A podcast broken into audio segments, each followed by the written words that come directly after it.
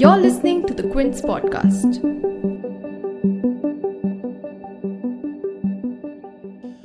नमस्कार, यह है big story podcast Hindi Quint पर और मैं हूं संजय पुगलिया।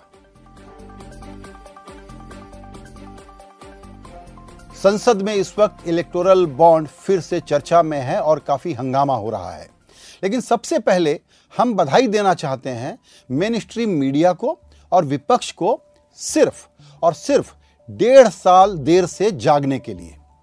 इलेक्टोरल बॉन्ड जब आया था 2017 में एक कानून बनने के जरिए, और तब उसके बाद ये पता लगा था कि ये एनोनिमस नहीं है।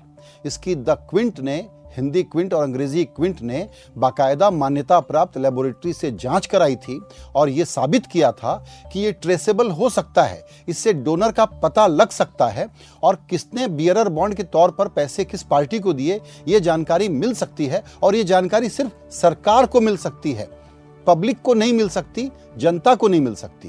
इसका मतलब ये हुआ कि जिस चीज़ को इलेक्टोरल रिफॉर्म के एक कदम के तौर पर पेश किया गया था कि ये काला धन रोकेगा, चेक से पेमेंट करना होगा, कैश का धंधा पार्टियों के बीच में और पैसे देने वालों के बीच में, डोनर्स के बीच में बंद हो जाएगा, ये एक कहानी बताई गई थी आपको, ये सच्चाई नहीं थी।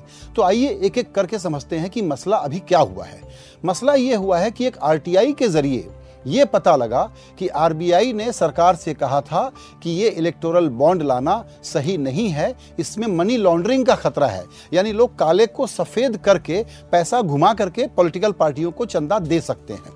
यही बात चुनाव आयोग ने भी कही थी कि ये जो है ये रिस्की चीज़ है, ये चुनाव सुधार नहीं है, इससे ब्लैक मनी का सर्कुलेशन पार्टियों तक बंद नहीं होगा। चुनाव आयोग ने आपत्ति की, RBI ने आपत्ति की, उसको ओवर रूल करते हुए सरकार इलेक्टोरल बॉन्ड लेकर के आई थी। तो मूल बात समझिए कि इलेक्टोरल बॉन्ड था क्या।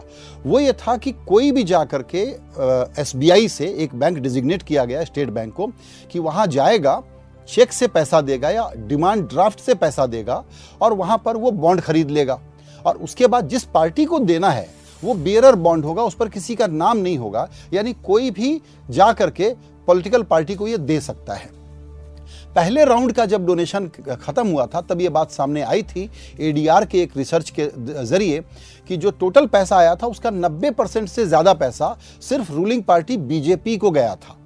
ऐसा क्यों हुआ? इलेक्टोरल बॉन्ड में जो राज की बात थी वो क्या थी?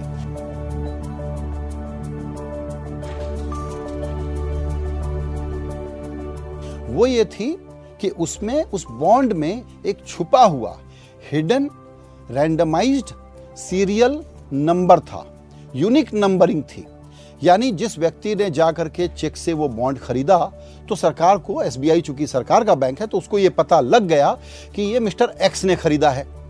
उसके बाद अगर 100 करोड़ रुपए का अगर मिस्टर X ने खरीदा और रूलिंग पार्टी को सिर्फ 90 करोड़ आए तो रूलिंग पार्टी को पहले तो ये पता लग गया कि भाई ने 10 करोड़ रुपए कहीं और दिए हैं। अब रूलिंग पार्टी चाहे कि ये पता करना ही है कि ये कहाँ गया, तो जहाँ पर वो जमा हुआ है बॉन्ड जिस बैंक में, उसका नंबर देखा जाएगा, जिस पार्टी के खाते में गया है उससे ये पता लग जाएगा कि आपने इसको दिया। उतनी जांच संभव है, लेकिन ये सिर्फ सरकार कर सकती है। अपोजिशन को कोई जानकारी नहीं, संसद को कोई जानकारी नहीं, पब्लिक को कोई जानकारी नहीं।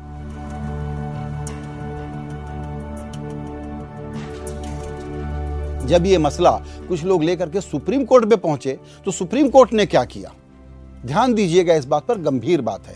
सुप्रीम कोर्ट ने कहा किस पार्टी को कितना पैसा मिला है हमको सील्ड कवर में बताए, यानी यहाँ भी सील्ड कवर में सिर्फ सुप्रीम कोर्ट को ये बात मालूम है, हिंदुस्तान की पब्लिक को मालूम नहीं हो सकती। ये सील्ड कवर भी संस्थानों के बेअसर होने का एक नया टूल, एक नया औजार, एक नया सबूत बनकर के सामने आया था और कई मामलों में सील्ड कवर का खेल हुआ है। एक और इंटरेस्टिंग बात, लॉ मिनिस्ट्री ने यह कहा था कि इसमें यह जो एक प्रावधान बन रहा है कि 1% वोट शेयर होगा, सिर्फ उसी पॉलिटिकल पार्टी को कोई चंदा दे सकता है, ये गलत है, ये गैरकानूनी माना जा सकता है। बावजूद इसके कानून मंत्रालय को भी ओवररूल किया गया। तो RBI ओवररूल हुआ, चुनाव आयोग ओवररूल हुआ, कानून मंत्रालय के कुछ जो प्रोविजंस थे, जो सजेशंस थे, उसको भी नहीं माना। सुप्रीम कोर्ट ने भी इस मामले की गंभीरता को समझ करके और तह में जाना ज़रूरी नहीं समझा। दूसरी बात, बीजेपी का कहना है कि देखिए ये तो ट्रांसपेरेंसी के लिए है।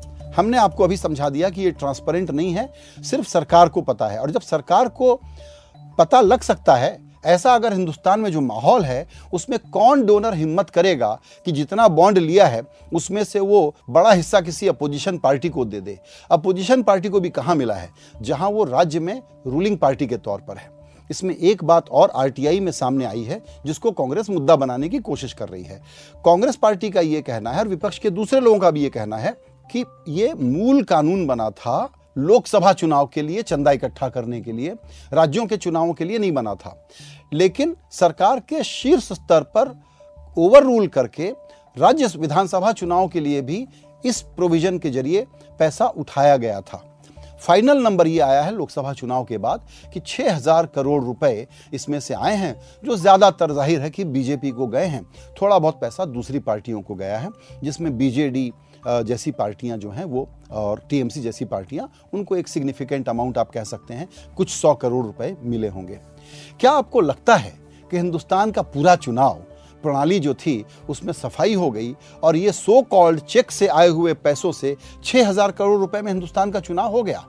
ऐसा तो संभव नहीं है। हिंदुस्तान के चुनाव का एक बहुत रीजनेबल असेसमेंट जो है, ये वाला जो चुनाव था 2019 का, वो था 50,000 से 60,000 करोड़ रुपए के चुनाव का। तो दरअसल अगर ये दावा कोई करता है कि ये चुनाव प्रणाली में सुधार का कोई प्रगतिशील कदम था, सच्चाई इसके बिल्कुल उलट है। इसको पूरी तरह से ओपेक बनाया गया, नॉन ट्रांसपेरेंट बनाया गया, एक ऐसा डर का उसमें औजार डाल दिया गया इस बॉन्ड के अंदर कि अगर कोई डोनर चाहेगा भी तो किसी विपक्ष को पैसा देने के पहले 100 बार सोचेगा, क्योंकि सत्तारूढ़ दल को यह मालूम पड़ जाएगा कि तुमने बॉन्ड तो लिए थे 100 के, मुझे मिले 90, 10 तुमने किसको दिया। और ये पता लगने के बाद कहीं ना कहीं आपकी ट्रेसेबिलिटी इसमें बनेगी। ये स्टोरी सबसे पहले 13 अप्रैल को क्विंट में हम लोगों ने की थी।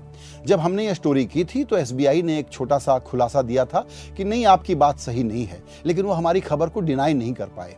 हमने एक लेबोरेटरी से जांच करके साबित किया था कि इसमें कोई वाटर मार्क नहीं है, इसमें सीरियल नंबर है, यानी ट्रेसेबल है, एनोनिमिटी नहीं है।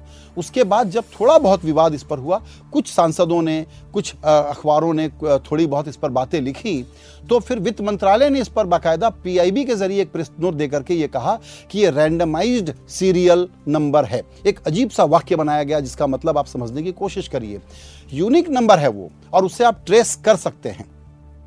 दुख की बात यह है कि ये सारा कुछ होता है ग्रे एरिया में, my word against your word, और वेग रह जाती है चीज़ें, लोगों को ये मुद्दा समझ में नहीं आता।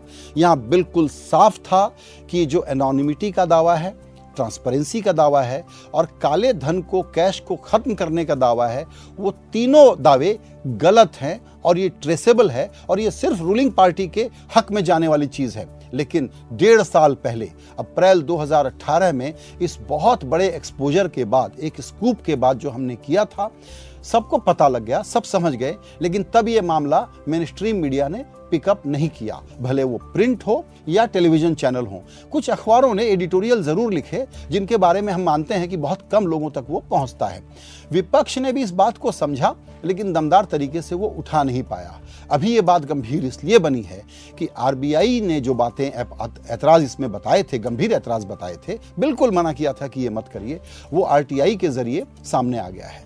तो आपको विपक्ष को बधाई देनी चाहिए देर से जागने के लिए, इस पर बधाई नहीं देनी चाहिए कि उन्होंने समय पर अपना काम किया और नेशनल इंटरेस्ट में वो सजग होकर के खड़े थे।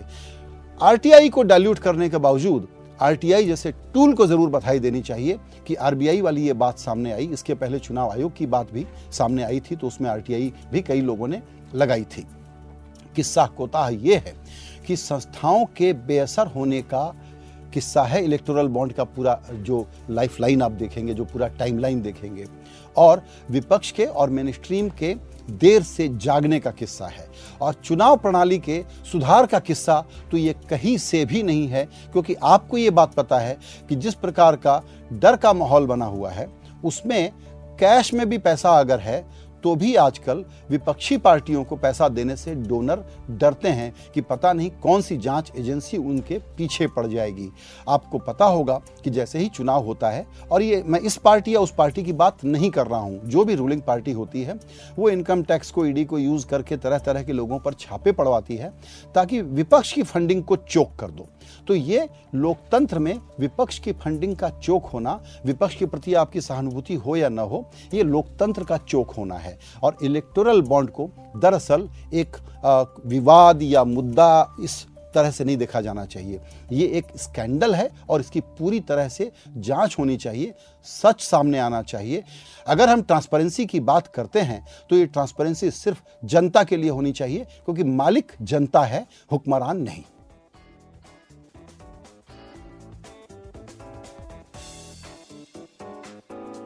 Thanks for listening. Log on to the Quint website and check out our other podcasts.